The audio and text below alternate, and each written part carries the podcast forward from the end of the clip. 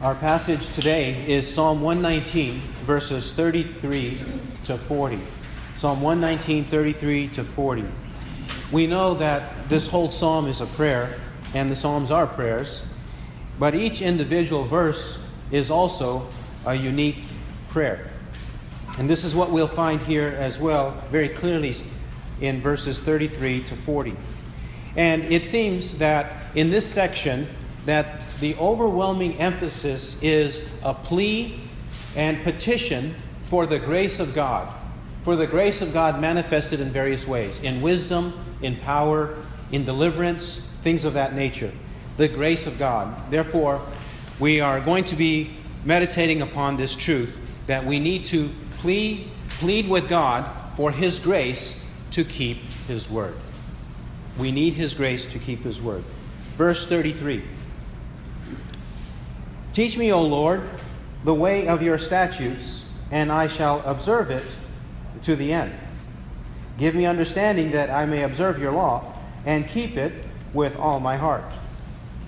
Make me walk in the path of your commandments, for I delight in it. Incline my heart to your testimonies and not to dishonest gain. Turn away my eyes from looking at vanity and revive me in your ways. Establish your word to your servant as that which produces reverence for you. Turn away my reproach, which I dread, for your ordinances are good. Behold, I long for your precepts. Revive me through your righteousness. Let's pray. Our Lord, just as David, your prophet, your man of God, has prayed this prayer, asking you for your immeasurable grace to be manifested in our life, we pray the same. We pray, Lord, that you will help us to understand these words and to have this kind of heart based on the new creation, based on our new and tender heart, that we might pray in similar fashion. We pray, Lord, that all that we have and all that we need for this life comes from you. We acknowledge it, but we also, Lord, beg you, we plead with you to grant us these things. In Jesus' name, amen. Well, David, he does continue to pray in accordance with the Word of God. But David, as a man of God, he understands now that he is in Christ how he came to be in Christ. He came to be in Christ not because of anything good he did, not because of his wisdom, not because he was brilliant, not because he was handsome, not because he was a mighty warrior in battle, not because he was a fine musician, not because he was an excellent and supreme poet, or any of the gifts that David had. None of those things did he bring to God in order to save himself from his sins. He had nothing, absolutely nothing, to save himself and to merit anything in the presence of God on the day of judgment for his salvation, for the forgiveness of his sins. He knew that. He knew that he had absolutely nothing. Because he knew that, this is why he prays like this. He prays for God to give him more grace, to give him more of the Spirit of grace, give him more of this word of grace, this gospel of grace in his life to continue to transform him. The Spirit of grace gave him understanding in order for him to believe the gospel in the first place. But now he knows that he needs the Spirit to live day by day, moment by moment, until he meets his Lord face to face. He needs the Spirit of grace until he sees, sees his Lord face to face. This is why he prays in this way. And we should also learn from this and pray in the same way. Verse 33 He knows he needs God to teach him. Teach me, O Lord, the way of your statutes, and I shall observe it to the end. For him to pray like this, for God to be his teacher, to be his master, his instructor, to be the supreme one in his life, he has to acknowledge his own sinfulness. He ha- has to acknowledge his own feebleness. He has to acknowledge his own filthiness. That he has nothing good in his own human wisdom to do what is necessary to please God. Therefore, he needs to call upon the supreme teacher, our master and teacher, the Lord Jesus Christ. We need him to be the one who instructs us. So he looks up to him and says, Christ, by your word, teach me everything. This is why Colossians 3:16 says, "Let the word of Christ dwell in you richly." Let the word of Christ. If Christ is our teacher and our master, we need to have his word dwell in us richly, so we must ask for that word to be understood and to dwell in us, to remain in us. This comes from Christ and the Spirit of Christ and the Word of Christ. Here, too, we understand that we need to be in His statutes. As He says, Teach me, O Lord, the way of your statutes. Statutes or laws, ordinances are the Word of God. The Word of God is not merely a saying or some adage or some pithy saying that makes you feel good or gives you some kind of advice in life uh, to make a better decision this time than you did the previous time. That's not what the Word of God is. It is a statute or a commandment, a law from the King of heaven and the Master of heaven, the ruler of the universe, who created the world and re- redeemed us from our sins. He tells us by His statutes, His rules, and regulations how to conduct our life. So we need to know what's in the Bible. We have to know what's in the Bible. This is the means by which God teaches us. There are some things in the Bible easy to understand. There are other things in the Bible hard to understand. Whatever they are, whether they are easy to understand or hard to understand, we must ask God, beg God to help us understand them, help us to have full conviction for them, help us to believe them, and then speak up because we believe them. 2 Corinthians 4:13 I believed, therefore I spoke. We must have this full conviction of the word of God, believe it, and then speak up whenever any issue comes up. Any issue regarding ourselves, regarding any of the people around us. We ought to be able to speak up with the Word of God and the conviction of the Word of God because we are regulated by these statutes of God. We know them and we regulate our life accordingly. This takes a lot of humility because it is a part of human nature. From our birth until our death, we have this nature that we inherited from sinful Adam. This nature in us that rejects this. We want to do our own thing. We want to do our own will. We have a lot of pride within us that tells us, I don't want anybody to tell me what to do. Children have this problem with parents. Wives have, to have this problem with uh, their husbands. And then the, the men have this problem with other men who are above them, whether it is in their workplace or their, their government or whoever it is that may, may be above them, even their pastors. They have this problem in submitting to a higher authority because we have ingrained in us, embedded in us from sinful Adam, this desire to do our own will, to do our own thing. So David knows this, and this is why he says, I need you, Lord, to teach me by the Word, by the Spirit, by your grace, I need you to teach me what all is good and right. And then once he understands it, once he knows it, verse 33, and I shall observe it to the end. He's determined. Once you grant me understanding, I'm not going to fling it away. I'm not going to brush it aside. I'm not going to think about it for a minute or two, or maybe even for an hour, and then throw it into the trash bin. I'm not going to do that. Once I understand what your word is, I am going to observe it. That means I'm going to practice it, keep it, obey it to the very end of my life. I will be faithful until my deathbed. This is what David wants to do. Once he understands God's word, he wants to obey it until the very end. This is why James tells us do not be merely hearers of the word and not doers of the word who delude themselves. Do not delude yourself in just hearing and letting the world, the flesh, and the devil make you fling away this word of God, reject it the moment you hear it. That should not be the case. Those who are redeemed do not do that. They may not understand the initial preaching of the word on a, specific, on a specific topic. They may not understand it the first time, but they're not kicking and screaming. They think, well, I never thought about that before. Let me think about it. Let me see what else the Bible has to say on that issue. Let me go and ask. Let me go read a book that will help me understand what the Bible actually says on that issue. That's the reaction. That's the humble reaction. That's the teachable reaction. And then he wants to do it, he wants to observe it to the end. This is important because our world, and even the Christian world, lacks this kind of humility. There is, whenever Christians meet, in many, many situations, Christians, when they meet, they don't talk about the things of God. They're not concerned about the things of God. They're talking about their hobbies, they're talking about their pursuits, they're talking about their wealth, they're talking about their business contacts, they're talking about anything and everything but the Word of God.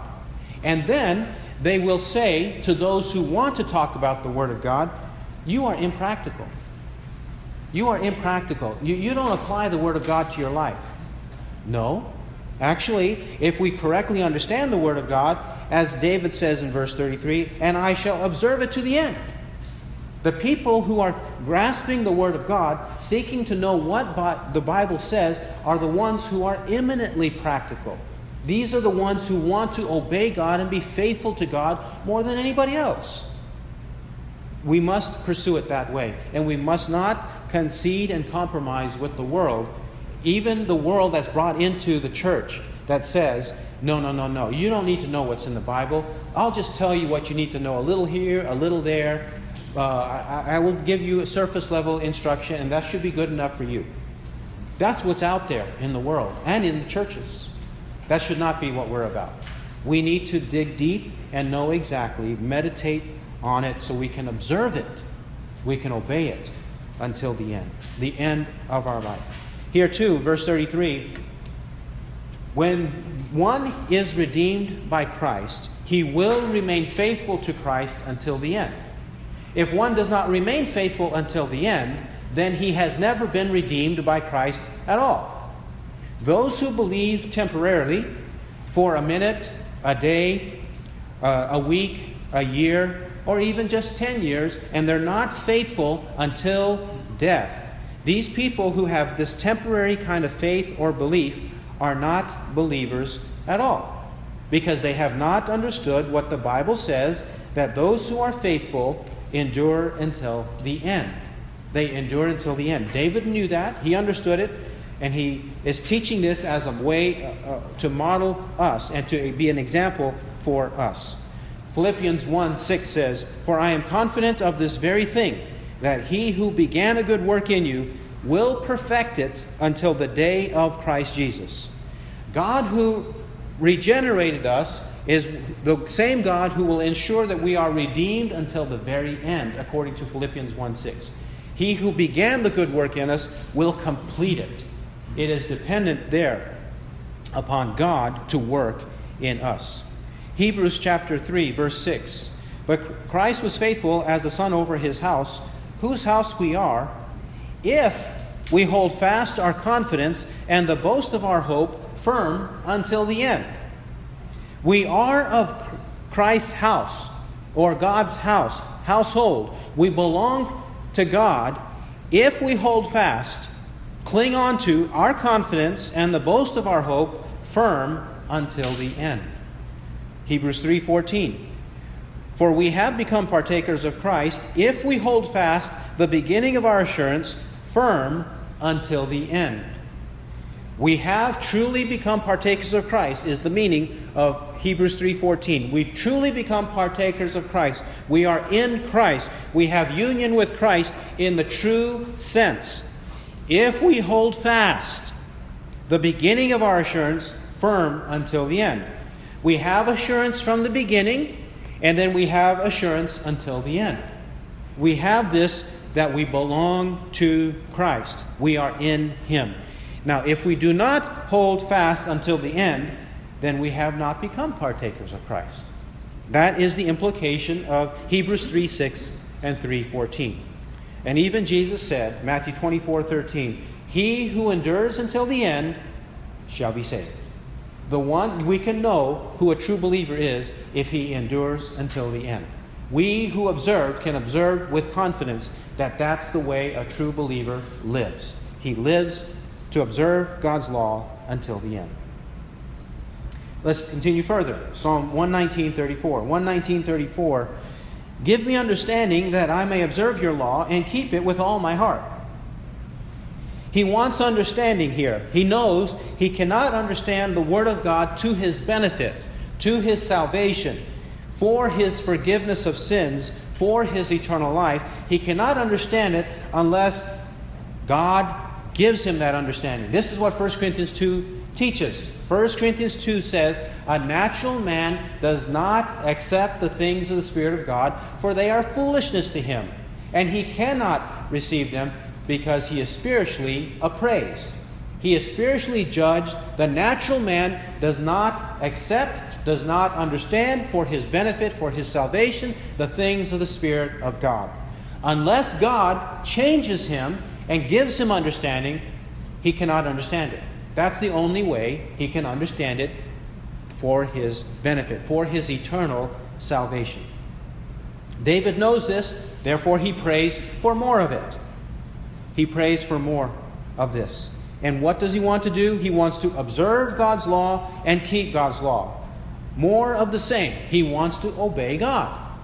If you love me, you will keep my commandments, Jesus said, John 14, 15. The one who has true understanding of the things of God seeks to obey the commandments of Christ. John 14, 15. If you love me, you will keep my commandments. Obey my commandments. This we've seen that this is the case with the true believer. Here in verse 34, he adds, with all my heart. He does not want to give Jesus just a corner or a speck of his life. He does not want to give Jesus just a little bit, just a taste of his life. He wants to give Jesus his whole heart. Because if he gives Jesus his whole heart, then his whole life will be dedicated to Christ.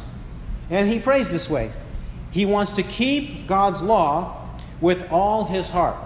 He doesn't want to just keep it for merely external gratification, merely for external display, to demonstrate to other people, hey, I come to church every week and I do this and that, like the Pharisee did in Luke 18 9 to 14. He doesn't want to do it that way, just put on a show. I fast twice a week, I give tithes of all that I, I get, and so on and so forth. This is the kind of thing that religious hypocrites do. But he's saying, no, when I obey, I'm going to keep it with all my heart. This is what I want, Lord. So give me that ability to obey you with all my heart. Not as a double minded man who is unstable in all his ways, James 1 8. Not like that, but with my whole heart. In the scriptures, we have models of this. David is certainly one model of this because God said of him in 1 Samuel 13 14 that he is a man after my heart. He will be a man after my heart. But we have another example too. That is King Josiah.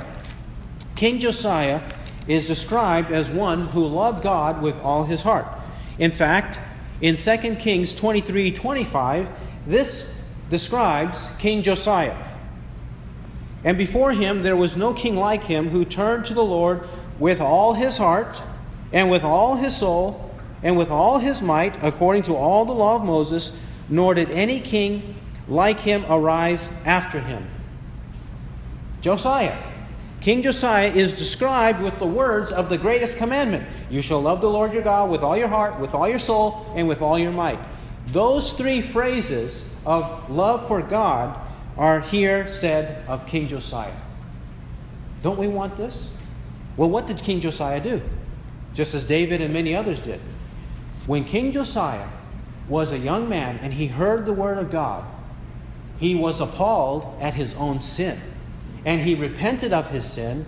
He, he rejected sin in his life. And he called on the people in the nation as the king to do the same.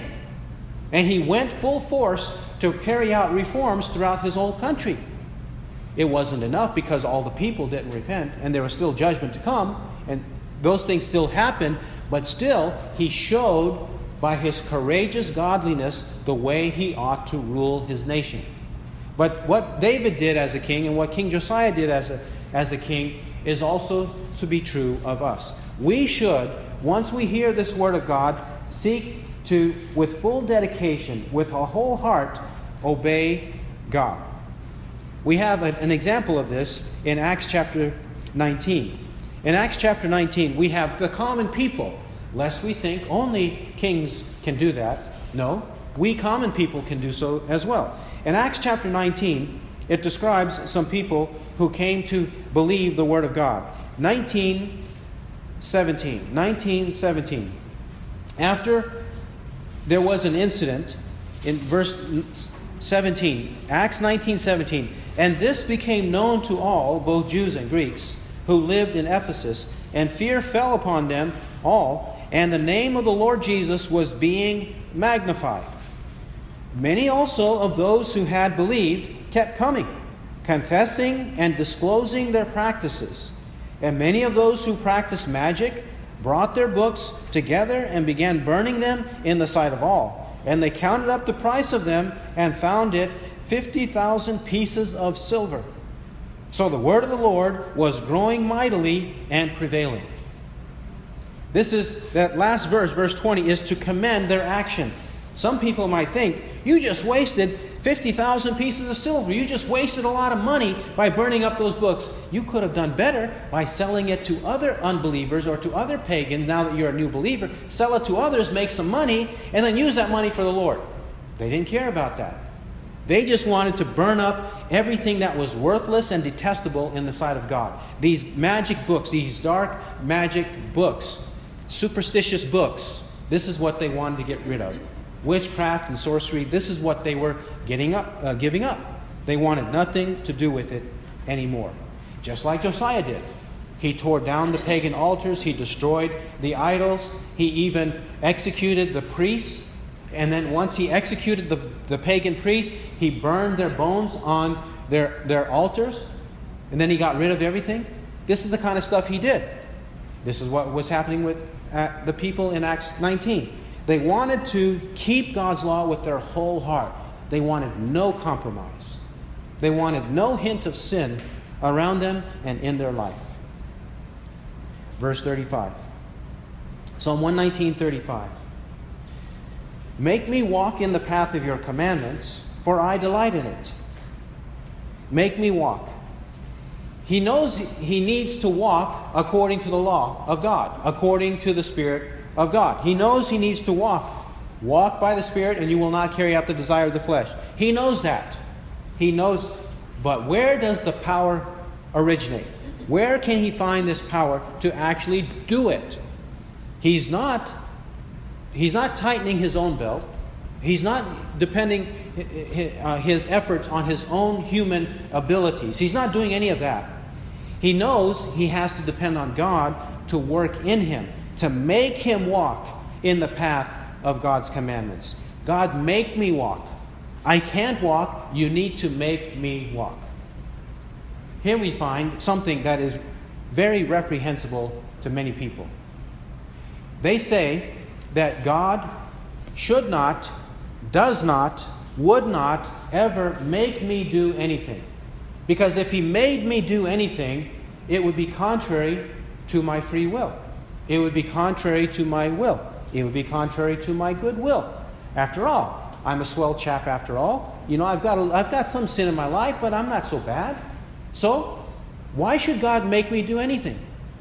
The moment they think of God making them do something, they are repulsed by it. They, they just want to throw up. They want nothing to do with it. How could God do that? Doesn't he love me? If he loves me, then he would make me eh, he would not make me do anything. He would allow me to do my own will, and in due time, if I so choose, I will obey him, I'll believe in him, I'll do this or that. That's not the way it works. That's not the way salvation works, and that's not the way sanctification works. Our holiness and growth in the Christian life. It doesn't work that way. We need to depend on God. It says in verse 35 Make me walk in the path of your commandments. Only one who properly understands his situation before the master and ruler of the universe would pray this way. We who think we are great people, we who think we are wise, we would not pray this way. Only those who understand their humble and contrite state before the King of heaven would actually pray this way Make me do what you want me to do. And when I do what you want me to do, I will take joy in it. This is what he says, verse 35 For I delight in it. He delights in the path of God's commandments.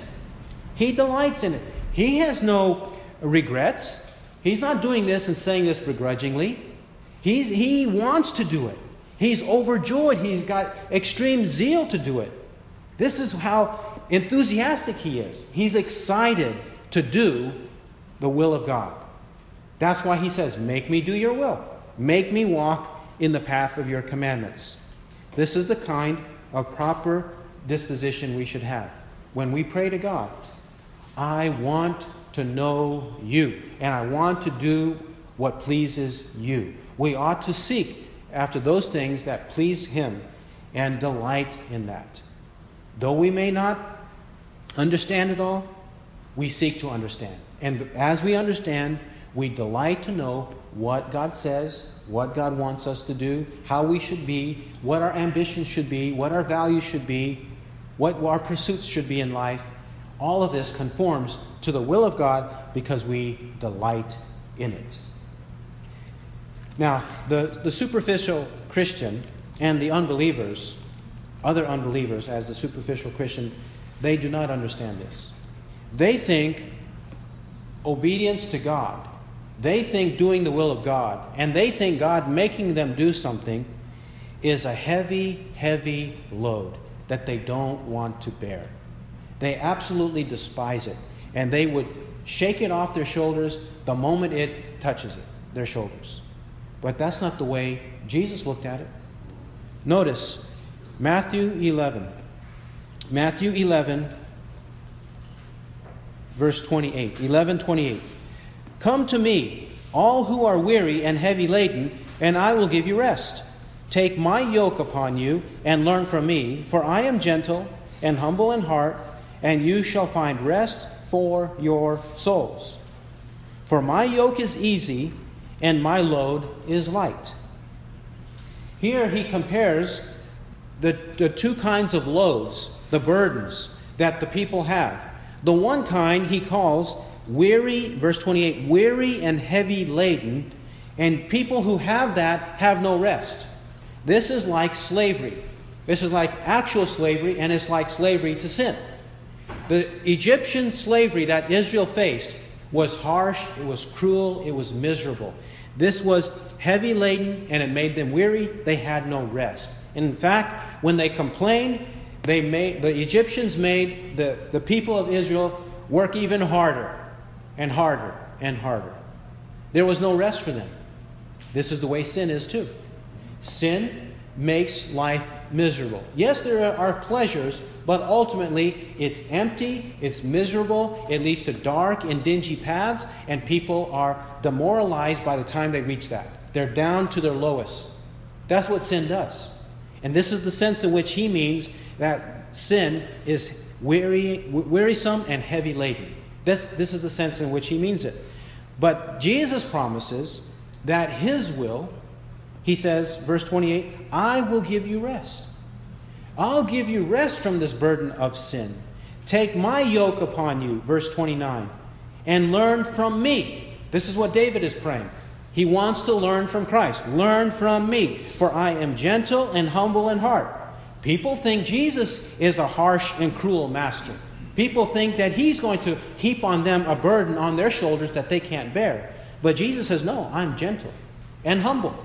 Because it, it is arrogant and proud masters who inflict on their slaves a burden that the slaves cannot bear. But Jesus says, I'm not like that. I'm gentle and I'm a humble uh, master. This is the way I am. And you will have rest. You shall find rest for your souls. For my yoke is easy and my load is light. Wasn't it easy for the people of Israel, in a sense, to live in the inheritance of the land of Canaan? When they conquered the Canaanites, and they did that by the power of God, when they conquered the Canaanites and they lived in that land, was it not easy? And was it not better than living in the land of Egypt? Even better than living in the land of Goshen? Wasn't it better? Yes, it certainly it was better. It was lighter. It was easy. They inherited fields that they did not plant. They inherited vineyards and olive yards and everything. A land flowing with milk and honey. They inherited this, and it was easy for them. It was light. It was a breeze. This is the symbolism that God's saying here that following God's ways is delightful. It's easy compared to sin. It's easy because we are completely dependent upon the grace of God, and we know God will work in us, sometimes gradually and sometimes by leaps and bounds, to transform us and reform us according to the image of Christ. This is why David delights in it, and we should also. Back to Psalm 119. 119, verse 36. 36. Incline my heart to your testimonies and not to dishonest gain. Incline my heart. Now he's speaking not just of the outward motions of faithfulness, but the inward. Incline my heart. He knows that he needs to have his heart bent in the right direction. He needs to have a proclivity that comes from heaven, not from within himself. This bent in inclination in the right direction has to come from God to change him from the inside out. By this means, he will not be a hypocrite. By this, he will not be a hypocrite. Doing something that's religious, but really inside, he despises and hates the things of God. He, he's not wanting to be that way. He wants his heart to be inclined in the right way. He knows that. It is based on the mercy of God and the grace of God that this will happen. And when it is inclined to the testimonies or the words of God, it will not be inclined to dishonest gain. Isn't that what many people have deep inside? Don't we all have deep inside? We want things that we should not have. We, we covet, we're greedy, and we seek malicious ways sometimes, deceitful ways, in order to obtain those things, whatever they may be. We seek for those kinds of things. It starts on the inside, and then we pretend on the outside. No, no, no, we're not like that. We're honest people. We're, we're people of integrity. No, I would never say a lie to you. I would never deceive you. I would never exploit you. No, no, no, no. I would never do that. This happens every day. It happens every day. But that's the way it is. People are that way. And he's saying, if my heart is inclined to your word, to your testimonies, then I will not be inclined I will not have this bent, this sinful bent for dishonest gain. I will earn a, a righteous living. I will work hard. I will earn what I, uh, I deserve. I will earn from the wages, and I will supply my needs and the needs of my family according to honest means. This is what I will do. And I will not exploit. I will not steal. I will not deceive. I will not murder or anything else in order to obtain what I want. 37. Verse 37 Turn away my eyes from looking at vanity and revive me in your ways. He asks for God to turn away his eyes from looking at vanity, at vain things, vain, futile, or empty things. He wants nothing to do with vain things. He wants his eyes to be fixed and focused on the ways of God, to be revived, to be uh, rejuvenated into the things of God. This is all he wants. Now, when he says eyes, he's using just a part of the body in order to illustrate the ways in which we commonly sin. He's not excluding the, the ways we sin with our ears or with our mouths or with our minds or with our hands and feet. He's not diminishing that. He's just explaining that even with my eyes, when my eyes are looking at something, I want my eyes only to look at and to muse and to consider those things that are true, righteous, perfect, excellent, those things that conform to your word. I don't want to fix my eyes on anything that is impure, unholy, sinful, wrong. I don't want anything like that. I want my eyes to be regulated, guided by everything that's righteous and good. He prays this way. Should we not do the same? Whether it's our eyes or ears or mouth, whatever it is. Should we not Ask God whenever we awake in the morning, turn away my eyes from looking at vanity and revive me in your ways. Whenever we step out of the house, should we not ask God, turn away my eyes from looking at vanity and revive me in your ways? Whenever we go to the workplace or to church or any place else, to the mall, wherever we go, turn away my eyes from looking at vanity and revive me in your ways. This should be our prayer. The same with not only the eyes, but with the ears, the mouth, the hands, the feet. Do not use your bodily parts for anything that is sinful and wicked. Leave it alone. Abandon it completely. Do not compromise with anything that will drive you into and plunge you into sin. We know one of the common problems David had to face.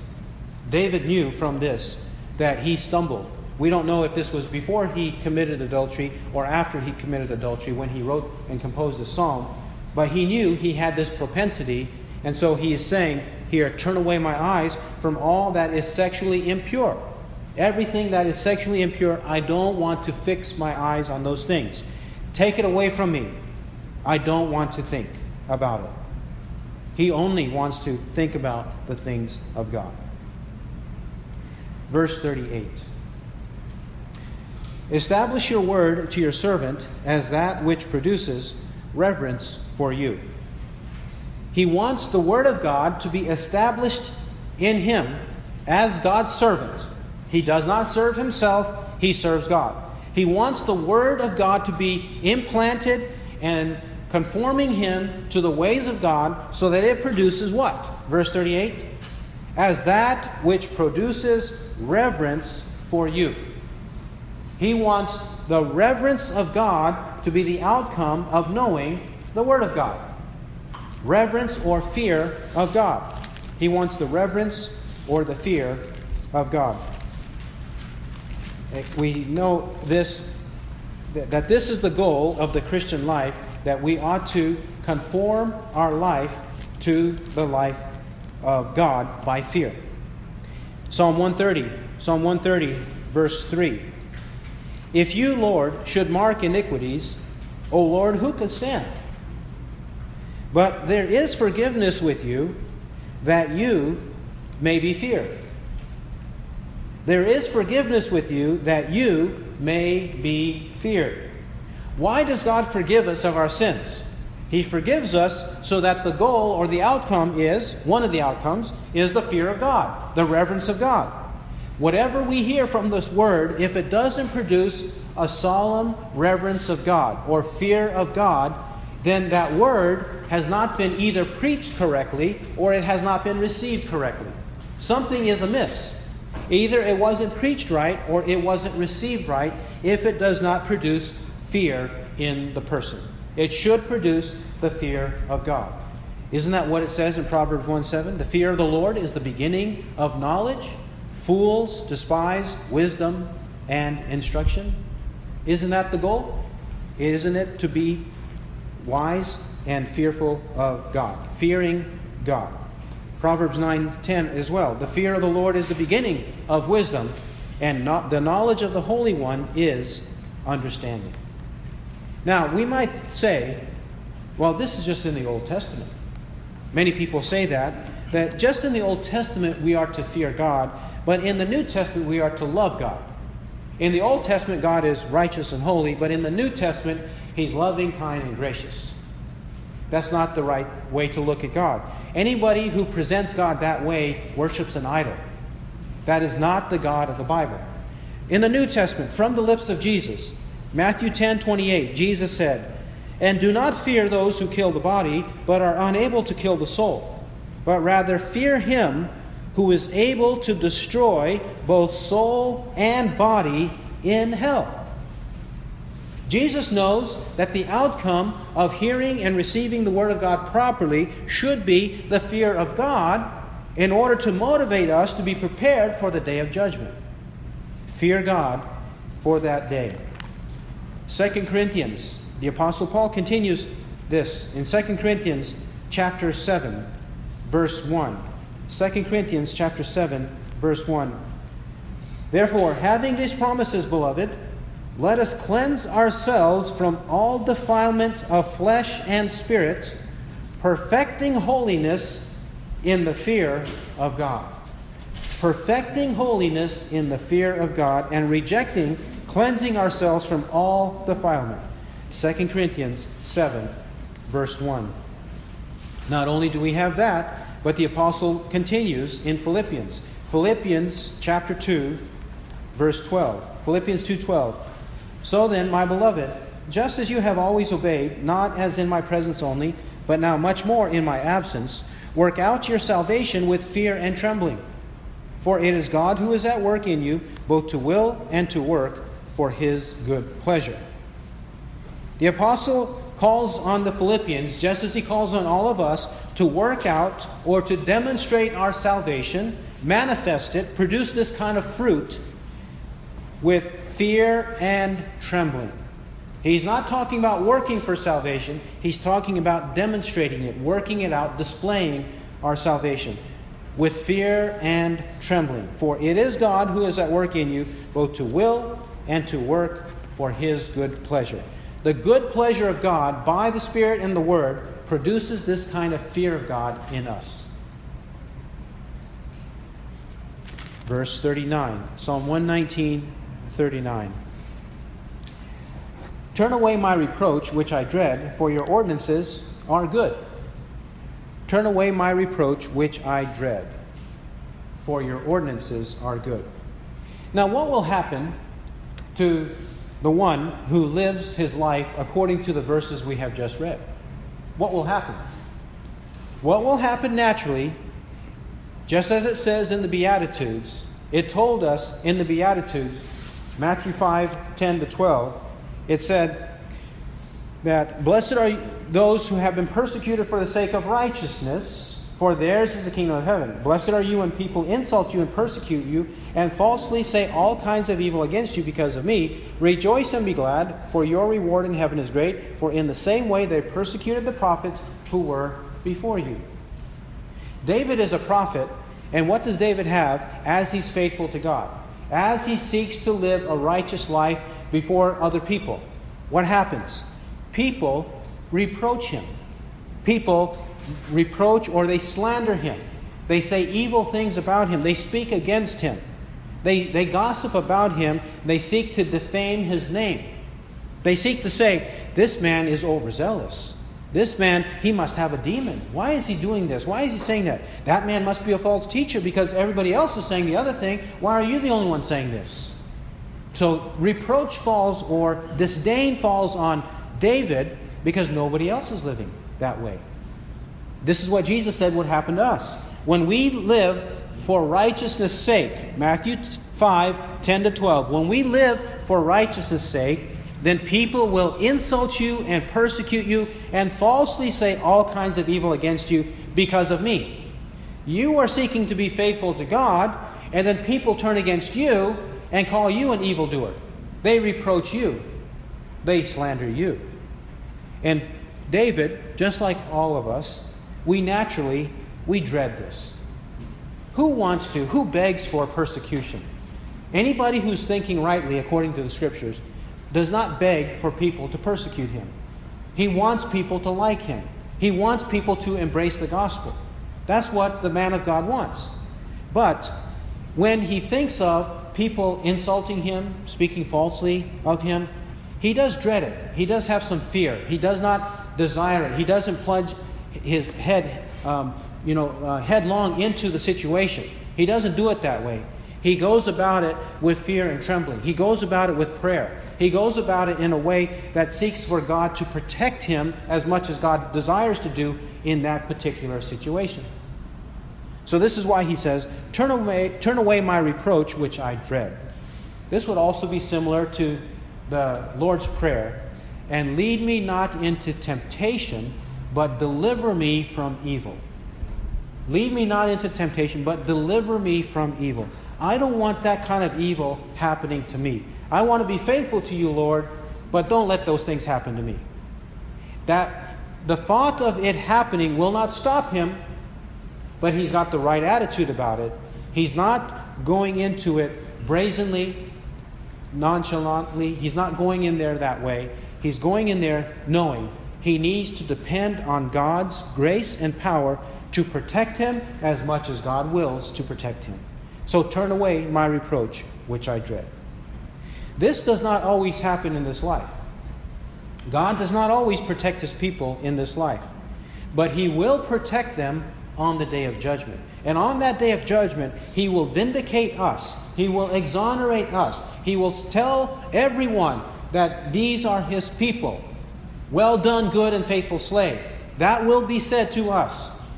And then the wicked, our persecutors, they will be punished by Christ.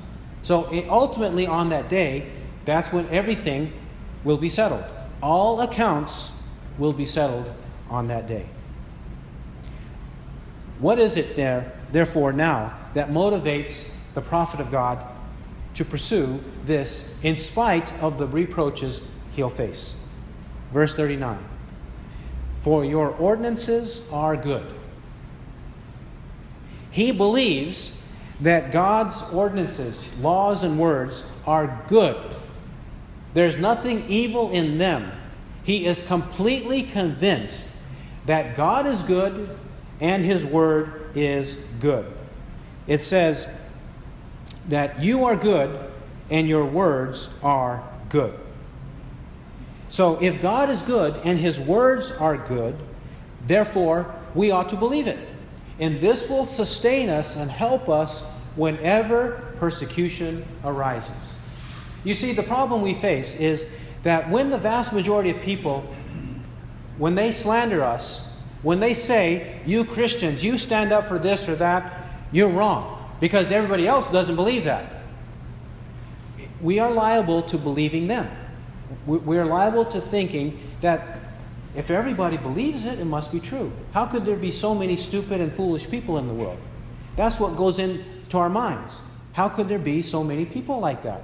If the majority believes it, it must be right and true. So that must be good. And then we have suspicions on the Word of God. Well, maybe it's evil. Maybe it's wrong. Maybe there's a better way. Okay, God says it's the wise way, but maybe there's a wiser way that other people have figured out. This is what happens inside of us. And this is what makes us uh, susceptible to sin. This is what happened to Adam and Eve, did it not? God created Adam and Eve perfectly righteous. They had original righteousness, no sin in them, no death in them, no evil thoughts in them. They were innocent on the day they were created. And then God said to them that from every tree of the garden you may eat freely. Freely you may eat of every tree of the garden. But of the tree of the knowledge of good and evil, you shall not eat from it, for in the day that you eat of it, you shall surely die. Was not God good and gracious and abundant toward them? Certainly He was. He gave them everything that they would want, and He created them perfectly to enjoy everything that they would want. Just avoid the one thing. But what did it take? It took Satan to put the thought in their mind that God is withholding something from you. He's claiming to be good, but, but He knows you're going to be wise or wiser if you partake of this fruit, of the tree of the knowledge of good and evil. You'll have this experience of the knowledge of good and evil that He has not permitted you to have to this point, to this moment. He's withheld that from you. You should want it, you should desire it, so desire it and partake of the fruit. Basically, that was the temptation convincing Adam and Eve that God was not as good as he displayed himself. He was not as good as he declared. And he was not he was withholding something good from them. He convinced Adam and Eve of that, and that's what plunged them into sin.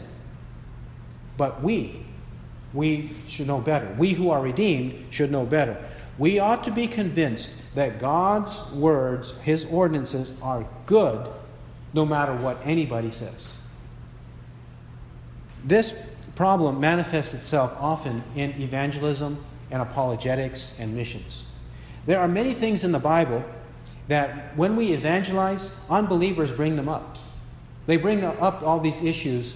Well, what about this and what about that? Well, God did this and God said to do that. And what about this uh, ethical thing or unethical thing, according to his estimation? Unethical thing that's in the Bible, God did this.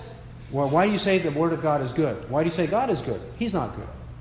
They bring up these things in order to trip us up, in order to demoralize us and silence us.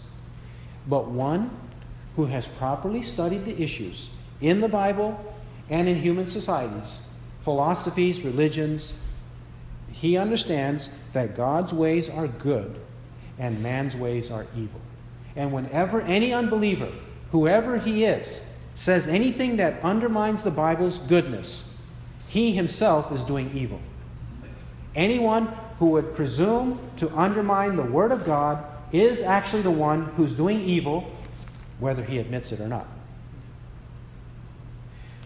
Isaiah 5:18 Woe to those who drag iniquity with the cords of falsehood and sin as if with cart ropes, who say, Let him, that is God, let him make speed, let him hasten his work, that we may see it, and let the purpose of the Holy One of Israel draw near, and come to pass, that we may know it. What are they saying? Let's see God do some miracle. Let, us God, let, let's see God prove himself, then we'll believe.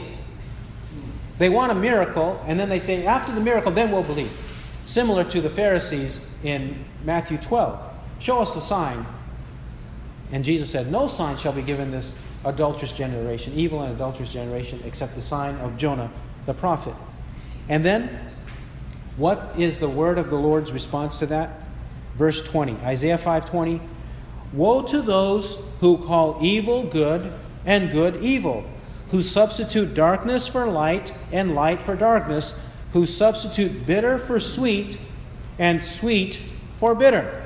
Woe to those who are wise in their own eyes and clever in their own sight. Woe to those who are heroes in drinking wine and valiant men in mixing strong drink, who justify the wicked for a bribe and take away the rights of the ones who are in the right. Their actions show that they are wicked people but what did they do? They convinced themselves that their ways were wiser than God and, and their goodness was better than God. But actually, they are the evil ones and they are the foolish ones. Psalm 119, verse 40. 119:40. Behold, I long for your precepts. Revive me through your righteousness. He exclaims, Behold, look, listen, look up. Look at this. I long for your precepts. Revive me through your righteousness. He does not say here, neither is this found anywhere else in Scripture. I long for the material things you will give me, Lord. I long for my health. I long for health and wealth. I long for millions upon millions. I long for the praise of men. I long to be famous. I long, I long to be able to do whatever I want with the resources I have. I long to visit this or that place around the world. I long to do this. Or, he doesn't say any of that. He doesn't want any of that. I long for your precepts. He longs for the Word of God. That's all he longs for. God will give us food and covering, and with these we shall be content. He will give us other enjoyments in life, as they come and go. But our desire should not be those things. It should be for God through the Word of God. I long for your precepts. The one who is redeemed truly longs for the Word of God.